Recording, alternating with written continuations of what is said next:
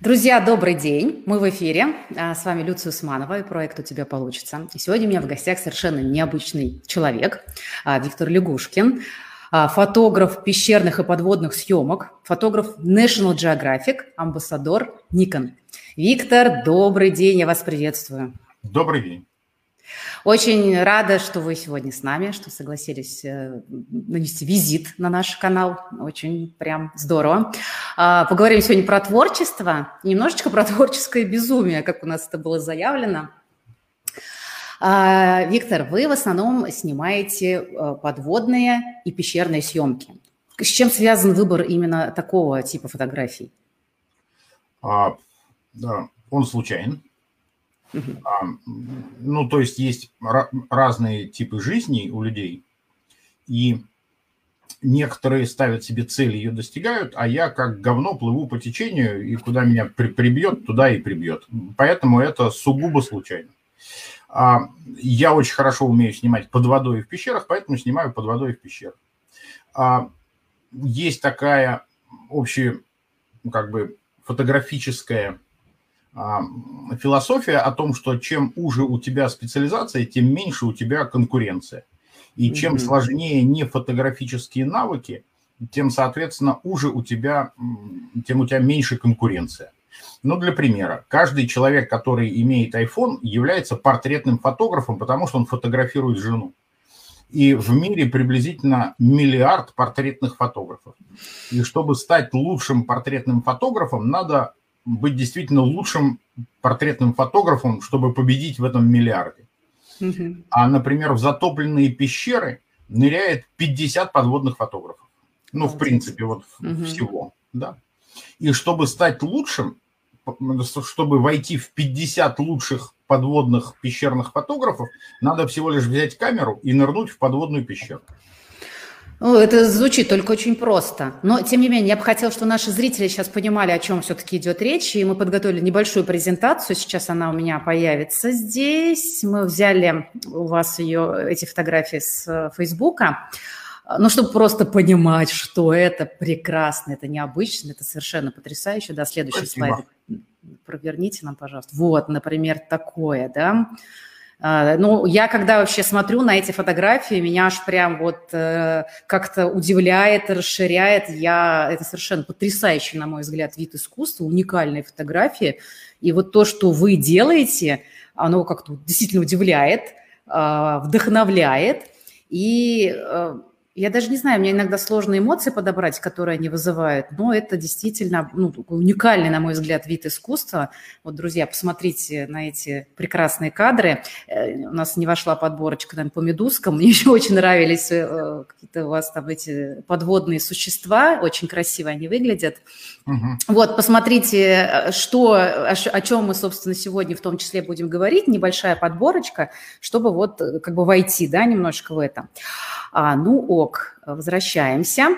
А вот недавно, Виктор, я, я читал на Фейсбуке у вас, что вы э, делали выставку, и там прямо подледные, подводные инсталляции. Что вот прям правда под водой выставка. Расскажи чуть-чуть поподробнее. Подо льдом, да, конечно. Ну, то есть выставка, идея выставки началась в 2018 году. У нас возник проект, который называется «Пока не растаял лед». Угу. Это проект, посвященный Белому морю. Дело в том, что Белое море – самое южное море Арктики и единственное замерзающее море в Европе. И, ну вот, две недели назад было не очень понятно, что климат меняется, но вообще он меняется очень сильно, и планета теплеет, и льды тают, э, значит, и меняется наша экосистема, и это, это видно. Мы вот, сидя в Москве, этого нам непонятно, рядом с батареей на диване, но, в принципе, это так и есть. И Белое море, оно перестает замерзать очень быстро, и в какое-то ближайшее обозримое будущее оно перестанет замерзать, поскольку оно самое южное, да, там, там не будет образовываться лед. И, соответственно, многочисленные живые существа, которые, жизнь которых привязана к льду, оно, они в Белом море исчезнут. Это арктические виды, они не совсем исчезнут, они идут далеко на север, но тем вот из Белого моря они исчезнут. Как бы там будет другой биоценоз. И, соответственно, возникла идея фиксировать эти изменения Мы каждый год ездим на Белое море и фиксируем изменения климата. Они, они видны невооруженным взглядом. То есть я вот туда езжу 20 лет, и, и как бы это просто, просто видно. Угу. И да, возник такой проект, пока не растаял лед, он называется. И как представлять, значит, этот проект? Тоже идея возникла. Мы однажды увидели под водой картины Дениса Лотарева и поняли, что подводная живопись, она совершенно по-другому смотрится под водой. А, я не знаю, по каким причинам, это какие-то особенности физики и оптики, да, ну, там преломление света на границе сред, вода, воздух, mm-hmm. но они выглядят объемными, живыми, и кажется, что они прям вот очень здорово выглядят. И тогда возникла идея попробовать э, сделать то же самое с фотографиями. И фотографии, которые мы снимали подо льдом Белого моря, выставить подо льдом Белого моря. И действительно, мы напечатали эти фотографии в 2019 году, повесили их, и действительно произошло чудо. Они стали выглядеть совершенно по-другому, то есть это гораздо больше, чем фотографии. То есть лед на фотографиях накладывался на лед в реальности, они становились как такими как стереофотографиями, угу. да, и, соответственно, подо льдом Белого моря вдруг начали плавать совершенно гигантские животные, которые на самом деле имеют очень маленькие размеры, их размеры там до, угу. до сантиметра. А здесь они были около метра, да. И это производило совершенно ошеломляющее впечатление. Мы такую выставку сделали в 2019 году. В 2020 мы не попали на Белое море из-за того, что был, угу. была эпидемия. Да-да-да. А в 21-м вот в этом мы опять попали и сделали опять фотовыставку, и еще повесили картины Дениса Лотарева и поставили скульптуру. Да, вот такая у нас галерея подводного искусства. Круто. Слушайте, но для того, чтобы увидеть вашу выставку, значит, нужно приехать туда, погрузиться в это холодное море и посмотреть. А есть какие-то, может быть, онлайн, э, я не знаю, там порталы, где это можно увидеть, э, там, экскурсии по этой выставке? Можно Делали увидеть фотографии у меня на странице. Угу. Экскурсии мы не делали, потому что ни фото, ни видео не передает это ощущение, угу. и это довольно-таки бес, бессмысленно, ну, то есть это, это просто фотофиксация. Она, она, она существует. А, ну, а так, в общем и целом, ничего запредельно сложного здесь нет. Можно приехать в центр Полярный круг, значит, там даже не нырнуть под лед, а заглянуть под лед и посмотреть на выставку. Это, это возможно. То есть не нужно обладать какими-то там специальными навыками нет, прям нет, погружения? Нет, нет, нет, угу, нет. Угу. То есть в 2019 году, например, а, руководство Mazda увидело эту выставку в интернете, и они так поразили, поразились, что они сделали международный пресс-тур, привезли туда 50 журналистов, и все журналисты нырнули, хотя они вообще а, к воде не имеют никакого отношения, они автомобильные журналисты, просто, просто они залезли посмотреть. Прям, вот честно, очень хочется прям сейчас туда поехать и заглянуть туда под лед, потому что это я видела ваши репортажи об этом, да, ну вот фото-репортажи, угу. как вы это делаете, я думаю, вау, это, конечно, очень круто. Ну, здорово. А вот говорят, что фотографы National, National Geographic, они вообще готовы ко многому. Они должны там терпеть неудобства, ждать месяцами хорошей погоды, там им жарко, холодно. Они мирятся с каким-то дискомфортом для того, чтобы сделать тот самый единственный, уникальный авторский снимок. А с чем вы готовы мириться в вашем творчестве? А, нет, это неправильный вопрос. А, Хорошо. Как, какой правильный? Прав, правильный вопрос. Дело в том, что да, мы все находимся всегда в зоне комфорта и выходим из нее очень редко. Вот, просто у всех эти зоны комфорта, они разные. Кому-то комфортно лежать на диване, а до магазина дойти некомфортно, да, а кто-то может ходить по горам неделями, а, значит, там в Непале, и для него это комфортно. А, и я, как и все люди на этой планете, в основном практически не выхожу из зоны комфорта, просто она у меня другая. Вот. И а, с чем мириться, чтобы сделать какой-то кадр, это работа. То есть не надо думать, что это какое-то развлечение. Это работа, которая а, требует там усилий, напряжений, значит, там, сосредоточенности, да. Угу. И я, я не хожу в офис последние 20 лет, да, и, наверное, с ужасом бы представлял себе, а, значит, необходимость вставать в 7 утра, значит, и в 9 сидеть где-то в кресле. Да? Для меня это было бы немыслимо.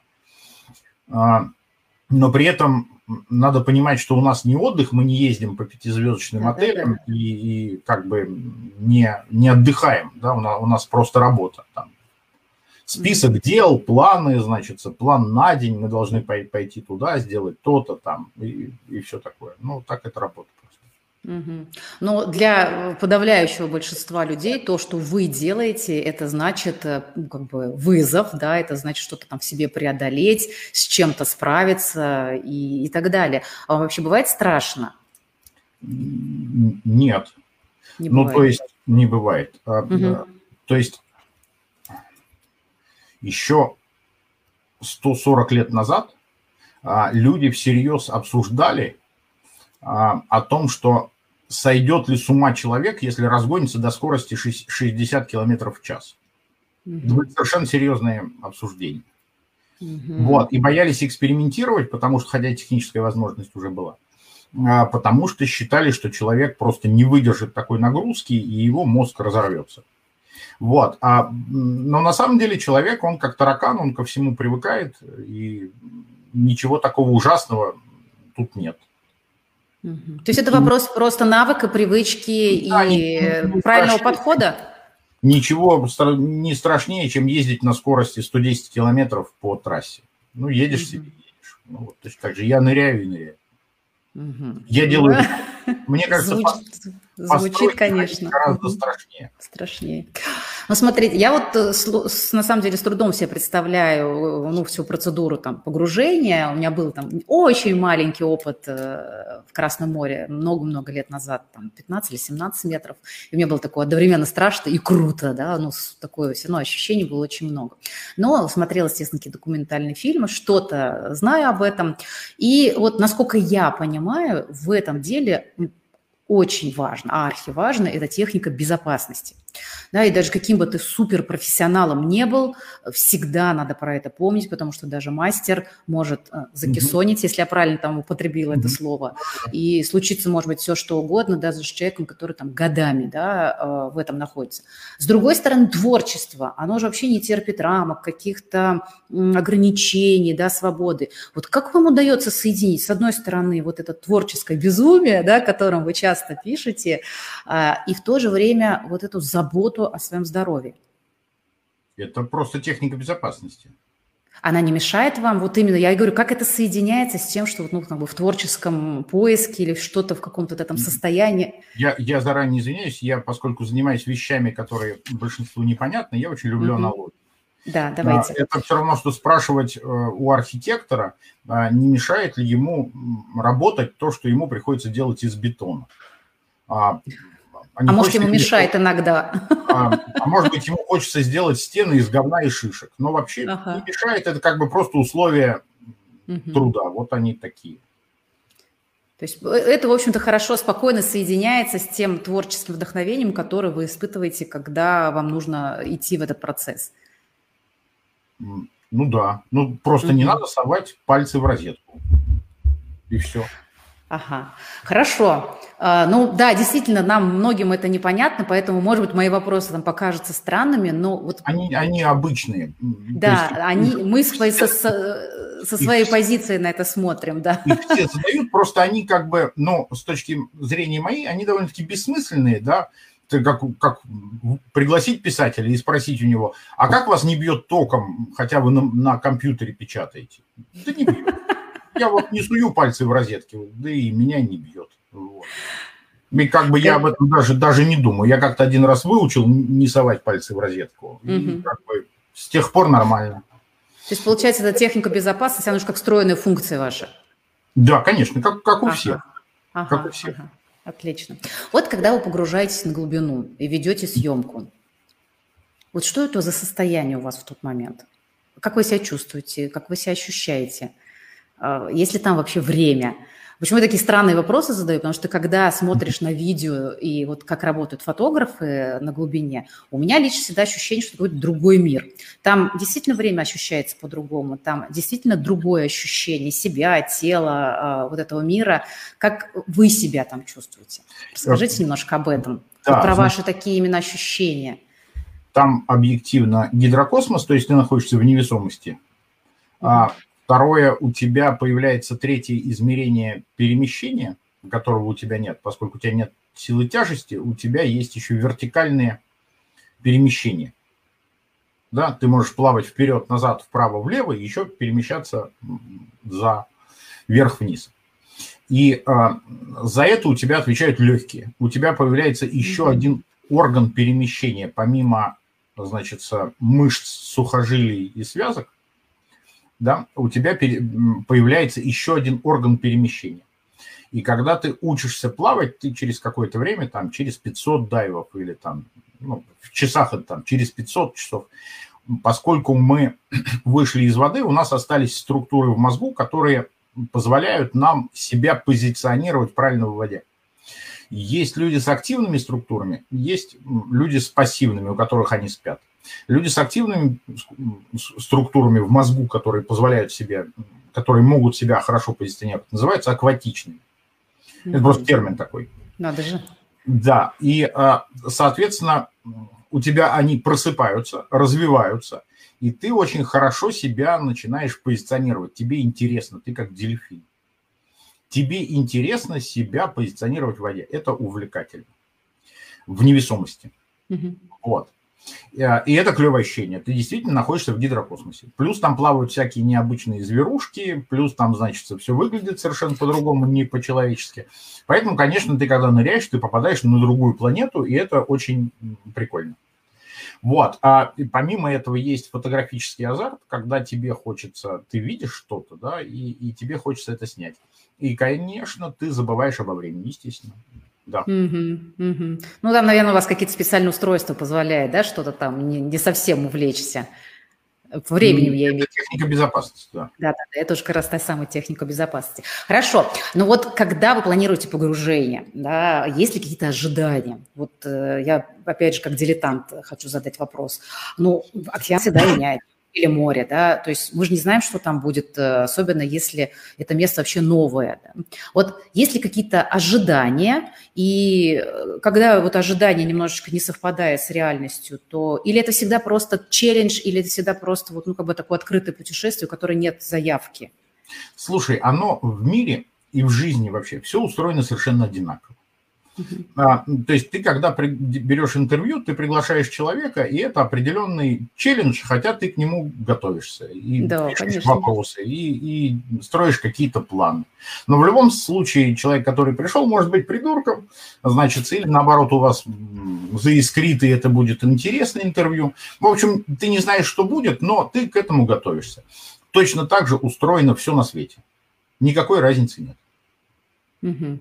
То есть что-то, какие-то предположения есть, но у нас все... Есть чет, у нас есть четкий план на, на каждое погружение, да, и, mm а дальше все зависит от... От того, как, как сложится, да? Да, да, есть, соответственно, а, фотографы, которым везет, есть, которые, которым не везет. Те, которым не везет, они, значит, отрабатывают, что называется, жопой. Они много работают. А тем, которые, тем, которым везет, а, они работают меньше, потому что им везет. А, так, а, а, а у я, вас как получается? Я, я везунчик. Я везунчик, хотя есть люди, которым везет гораздо больше. То есть я для примера на мастер-классах всегда рассказываю историю, которая случилась со Стивом Макари, такой великий американский фотограф, который снял афганскую девочку. Это самая знаменитая фотография всех времен. Да-да-да. Ага. Вот, он приехал в Москву нам читать лекции, и а, лекции проходили на Бауманской, и он после лекции решил прогуляться по Москве. Он был первый раз в Москве, он вышел на Баумской, встретил, значит, а, новогоднее карнавальное шествие карликов, а подошел к организатору, который там был, тот знал английский, он с ним договорился, и он снимал, значит, в Москве вот это карнавальное шествие маленьких людей, да. А, я клянусь, что я вот прожил в Москве 50 лет, я москвич, я никогда в жизни не видел карнавального шествия карликов. Он приехал на 8 часов и встретил его сразу. Вот это что такое везет и что такое не везет. Да, хороший пример. ну, то есть, э, как вот какой-то человек получается больше везунчик, чем, чем другой. Непонятно вообще, с чем это вообще просто связано. А как данность, да, некая? Не знаю, не знаю. Ну, то есть, я не готов обсуждать, с чем это да, связано, да, да, поскольку я сотрудник научно-популярного журнала. Но факт остается фактом. Факт. Кому-то везет, кому-то везет, кому-то не везет. Ага. Вот в своих соцсетях часто пишете о том, что любите безумие, да, и вы задаете вопрос, там, любите ли вы безумие так, как я, пишите про безумное творчество.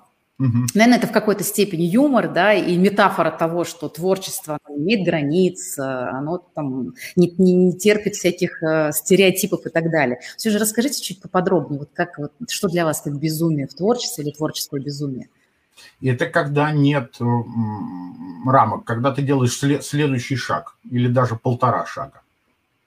Ну, то есть, чем отличается гениальная фотография от негениальной? Да? Гениальная, не гениальная всегда, хорошая фотография всегда сделана по правилам, она правильная.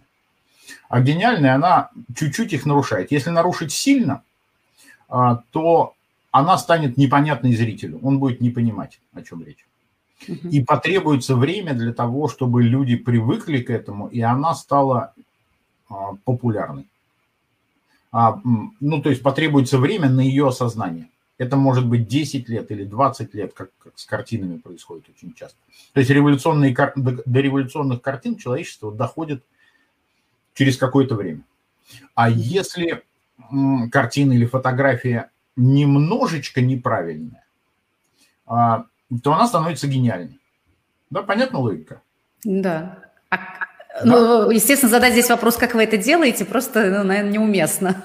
А, Тебе очень хочется. Ну, то, то есть э, делать это можно только снимая, то есть угу. надо делать много правильных фотографий, тогда какой-то процент из них случайным образом, это как мутации в человеческом организме какой-то процент из них будет слегка неправильный, потому что правильно сделать не получилось, и тогда какой-то процент из них выстрелит как гениальный. Угу. Какие самые безумные э, места вы посещали? Ну, они все для меня привычные. Ага. Это они, может быть, для вас безумные. Ну, они, они обычные физические места. Угу. А очень необычная Ординская пещера. Ну, я об этом много рассказывал. Угу. Она очень редкое природное явление. Это гипсовая обводненная пещера с большими объемами. Это, это очень большая редкость, потому что гипс очень легко размывается и осыпается. Вот. А там большие объемы, она белоснежная, там идеально прозрачная вода с видимостью метров 60, она белоснежная, и это как такой безумно красивый белоснежный дворец, в котором ты плаваешь в невесомости. Это очень красиво. А Байкальский лед впечатляет. Байкальский лед, да. А какие самые любимые места у вас на планете, тогда спрошу? Наверное, Ординская пещера. Вот это, да? Угу. Да, наверное, Белое море. Мне очень нравится. Потому что там лед зеленый из-за размножения водорослей а, висит. Угу. И поэтому там зеленая вода и зеленый лед. И это выглядит очень необычно, потому что ты летаешь в мире с зеленым небом. Оно как облака выглядит. Здорово. Это очень, очень необычно. А какой проект вот из тех, что вы делали, потому что я знаю, что помимо той выставки, про которую уже рассказали, вы и книги делаете, и еще какие-то э, выставки и прочее, прочее, прочее. Вот какой проект вам кажется самым таким э, необычным, безумным, то, чем вы гордитесь, или то, что прям доставляет вам такое удовольствие? Вау! Ой. А, Ой. То есть, э, знаете, это, это как, как дети, да? Ага. А, проекты, они как дети, буквально. То есть а, можно вложить очень много сил, значит, и в ребенка, и вводить его в математическую школу, а вырастет он гопником, значит, и, и, и сядет за то, что у кого-то отожмет телефон, да. А, а ребенок может расти сам по себе во дворе и стать гениальным математиком. Ну, то есть это как бы сложно, во-первых, прогнозировать, во-вторых, родители а, гордятся а, результатами и социальной как бы социальный, социальным признанием детей, да. То есть помимо безусловной любви есть еще социальное признание. Да. Поэтому я горжусь проектами теми, которые получили как дети, да, социальное признание. Вот, угу. которые так или иначе изменили как-то мир. Вот, у нас такие проекты есть, которые довольно-таки сильно изменили мир. А, и а, мы, мы ими гордимся, потому что они нужные, полезные, они что-то дали людям. Да. Они что-то принесли. То есть как дети, да? То есть вы воспитали ребенка, а он не просто биологический объект, который воспроизвел там дальше себе подобное, да? Он что-то принес в мир, чем-то мир сделал лучше. Хуже плохо, а лучше хорошо, да? Что-то подарил людям, написал роман там, что-то что сделал. Или там унитазы чинил хотя бы всю жизнь. Ну, что, что-то полезное. Вот когда вы вспоминаете такие проекты, что вы чувствуете в этот момент? Я гордый, что мы это сделали. Ага. А были ли в вашей истории какие-то... Как любые это, угу. Какие-то ситуации, я не знаю, ну, провалов, так скажем, это, знаете, да, как говорят, epic fail, там, условно говоря, приехал, я не знаю, там, на Белое море забыл самый главный инструмент, или там погрузился и что-то, или не успел сфотографировать то, что вот уже там готовился. Что-то было такое в практике? А, что, у нас может быть, интересно вспомнить? У нас маленьких epic fail ов не бывает, потому что а, у нас а, проекты long time, да, они такие mm-hmm. длинные и длятся годами. И поэтому про забыть камеру тут речи не идет. Мы же не ездим в отпуск на три mm-hmm. дня. Да. Мы едем надолго, на месяцы.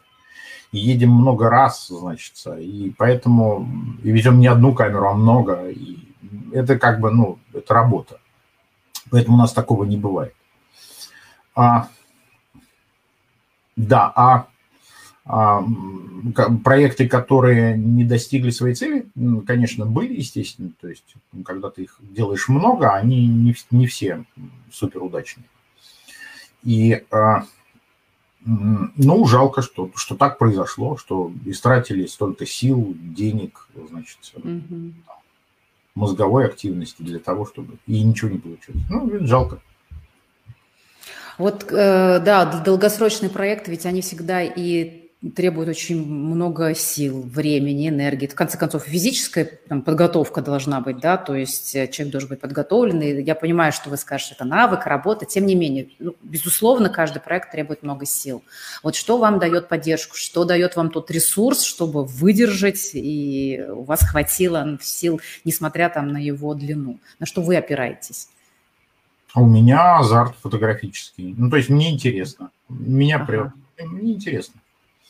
Мне интересно этим заниматься. Это первое. И второе, а, ты когда делаешь проект, ты его тестируешь на людях э, и спрашиваешь. И я очень много общаюсь.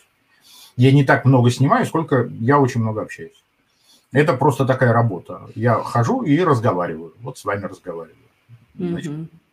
Вот, с, с друзьями, около друзьями, там, фанатами, там, коллегами,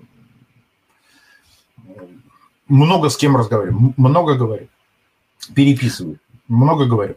И я на них на всех, как бы, как это сказать, тестирую, не знаю, я им рассказываю про проект, они мне чего-то говорят. И а, если проект хороший, то ответная реакция мира такова, что это дает мне силы продолжать дальше. Здорово. Ну, то есть вот это общение, оно как некий генератор, да, получается, который подпитывает постоянно да, ту энергию, которая да, требуется. Да, да. А, а вот вдохновение, оно приходит, простите меня, по заказу, да, вот есть проект, и как бы нужно сделать, или... Нет, вдохновение – это эрудиция плюс компиляция плюс удачливость, угу. плюс работа. То есть вдохновение, как у поэтов, когда на него не сходит Бог, у фотографов такого или как у художников. Я просто в прошлом художник, угу. поэтому я очень хорошо себе представляю. Да? Художники видят картины. Для них это не спаслание Божье. Точно так же, как поэты слышат стихи. А фотографы это все-таки прикладное. Да, мы, у нас очень хорошая, у хороших фотографов очень хорошая насмотренность. Это просто такой термин помимо разговоров, я очень много смотрю фотографий. Я смотрю там тысячу фотографий в день, хороших. Угу. Вот, и я знаю, кто что делает, кто делает во всех отраслях смежных и в противоположных отраслях фотографий все, что снимается. У меня все это откладывается в мозгу, у меня очень хорошая визуальная память. Я все это помню, и мозг в нужные моменты генерит какие-то, значит, комбинации всех этих фотографий, которые а, собственно говоря, при некоторой правильности и ошибке дают, собственно говоря, гениальную фотографию. Угу. То есть получается, что э, вот постоянная насмотренность, постоянное делать, делать, делать, продолжать, то есть некий массив, да, э, да. делания, он да. в том числе способствует тому, что какая-то внутренняя вот компиляция происходит, и затем уже вот эти озарения, да. они случаются в процессе работы. Да, они несознательные, это типа, ну вот так случилось, да. Ну, понятно, за... понятно что надо загрузить много информации, вот. чтобы, да, да, мозг, да. значит, там переработал. Ага. Ну, это, это, знаете, сейчас вот... Э, это да, говорите, сейчас я добавлю. Ага. Да, это очень похоже на бизнес. То есть для того, чтобы выпустить хороший новый продукт, угу. надо быть либо большим специалистом в, своей деле, в своем деле, либо совершенно новичком. Но новичком удается это сделать один раз. Угу. Второй раз не получится. Вот. А, а так ты должен, ты должен знать, что выпускают конкуренты, почем они это делают, значит, сколько у них что стоит, каковы технологические возможности, что можно сделать, значит, в принципе, да. То есть и тогда ты сможешь придумать какой-то продукт, который будет иметь уникальное торговое предложение и будет воспринят рынком. Это такая, такая, что называется, эксперты в отрасли. Вот ты должен быть экспертом, много работающим экспертом. Тогда, тогда у тебя получится. Угу. Ну вот нейрофизиологи же еще тоже говорят о том, что они сейчас э, ну, немножечко больше знают про то, как и вдохновение происходит, и как творческий процесс. То есть они тоже говорят о том, что прежде чем что-то получить да, на выходе, то есть нужно очень много загрузить. загрузить. Да, туда. И это чем больше, естественно, та же самая насмотренность. Или делать, делать, делать, делать. Да? То есть идет, происходит некая загрузка. Мы учимся, мы там наблюдаем, смотрим. А потом угу. мозг переключается в режим дефолт-системы. Может быть, даже ты занимаешься и непосредственно этим делом, а чем-то, может быть, другим. Но в этот момент вдруг происходит и, о, есть идея, да, и теперь я могу, например, вот так попробовать сделать. Это тоже очень угу. прикольный процесс. Угу. И то, что вы говорите, фотография это так работает. Это, ну... Так работает, да. И угу. они бывают, сейчас я перебью, они бывают двух видов. Они бывают эволюционные угу. фотографии, то есть есть какое-то направление в фотографии, которые все фотографы пробуют. И сначала сделали так, потом вот так, потом вот так, и ты видишь цепочку событий и понимаешь, что следующим надо делать вот так. Это как бы эволюционная фотография, такая техническая. Uh-huh. А, а есть прорывные вещи, когда вдруг тебя, значит, сопрет, и ты во время съемки а, как-то ошибаешься и понимаешь, что ты ошибся в а, в нужную сторону. Угу. Вот это, наверное, как раз тот эффект, и когда оно все сложилось, и здесь да, да, да, да, в да, этом да. котле все необходимые ингредиенты сварились, да, что называется, да, да. а потом раз они выстреливают да, каким-то да, да. вот этим действительно авторским подходом. Да, то есть на самом деле а, вот фотография, я могу рассказать про фотографию. Вот фотография, Расскажите. которая была первая, где там девушка подо льдом и девушка на льду через май. Угу. Угу. Это погружение под лед. Я тестировал фотокамеру просто для того, чтобы, значит, потом уйти на погружение и снимать там то, что собирался снимать. И я совершенно случайно посмотрел наверх и вдруг понял, что через майну видно то, что происходит на поверхности. А, и начал снимать. Начал снимать. Я, я подумал, что это прикольно, отменил погружение, хотя у нас mm-hmm. были планы, да, и начал снимать, сейчас вот снимал. А, и фотография получилась удачная. Она вошла в 100 лучших фотографий National Geographic 2018 года. А, и повторить я ее не сумел, потому что вот в тот момент так лег свет, что не было пересвета верха и, соответственно, и низа.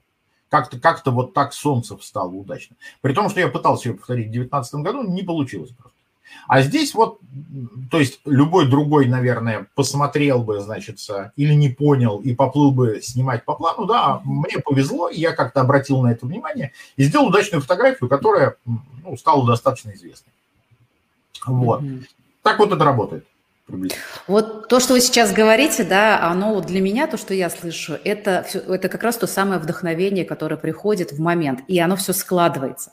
Знаете, мне напоминает, как работает интуиция. Кто-то может сказать, ну, это что-то какой-то такой неосознанный процесс, он как-то происходит и так далее. А сейчас ученые уже говорят о том, что на самом деле интуиция – это а, на самом деле работа нашего мозга, она объясняется, просто мозг работает на таких скоростях и регистрирует такие э, факторы, которые мы сознательно даже не можем а, отметить, но он это делает и вдруг выдает э, решение. И то же самое, вот, ну, мне так показалось, что вот тот механизм, который вы сейчас рассказали на примере этой фотографии, он чем-то напоминает вот как вот такую интуистическую вспышку, да, вот как вспышка озарения, когда вы это заметили, э, мозг как-то это, и все, и вы пошли за этим импульсом. И тогда действительно родилось что-то по-настоящему прекрасное, вот даже повторить невозможно. Это, это шедевр, да, который вау, и вот он произошел почему-то. И тут много вот этих ингредиентов, которые сложились.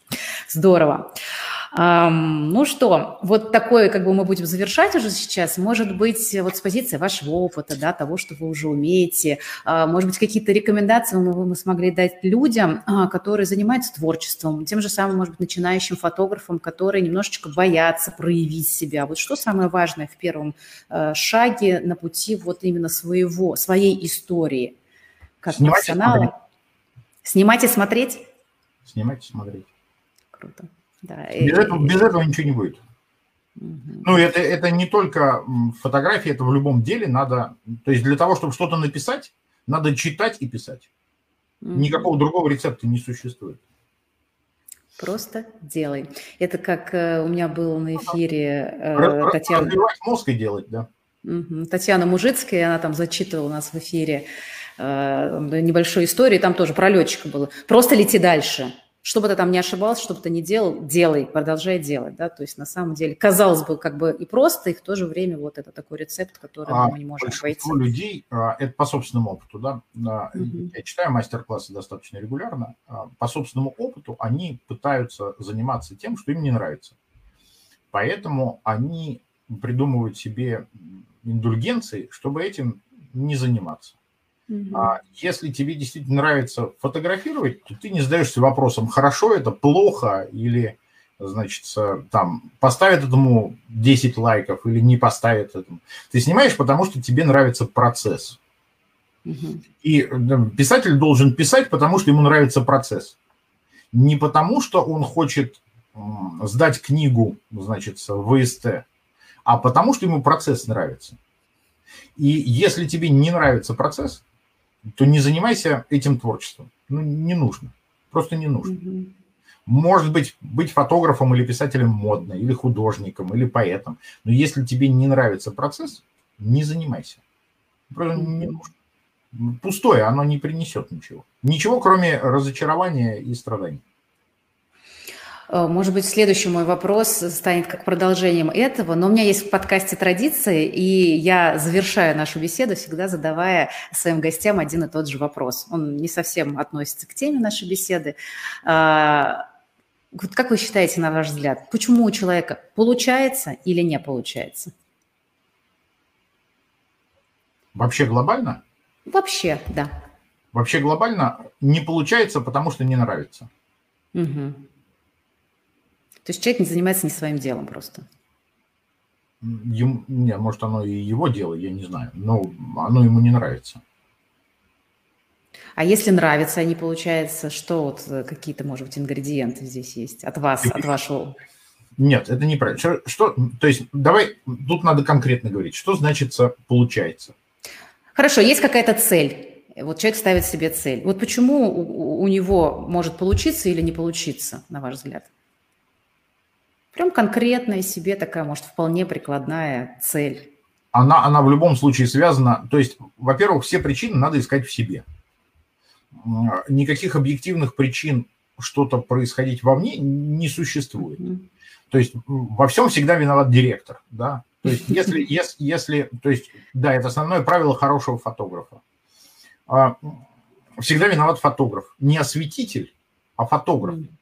И всегда надо спрашивать себя, и, соответственно, если у тебя не получается, то виноват в этом, а, ты, потому что ты прикладываешь слишком мало усилий. И надо прикладывать больше усилий. Но это такой, это общий вопрос и общий ответ. Тут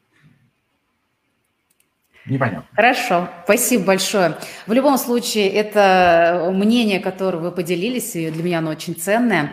Я благодарю вас за беседу, за свои дурацкие вопросы, которые я задавала как дилетант, но мне, мне действительно было очень любопытно, и я уверена, что наша беседа будет также интересна всем нашим зрителям, потому что вы поделились своим уникальным, на мой взгляд, опытом, и это вдохновляет. Спасибо, Спасибо вам. Что, друзья, всем хорошего дня, до новых встреч, до свидания.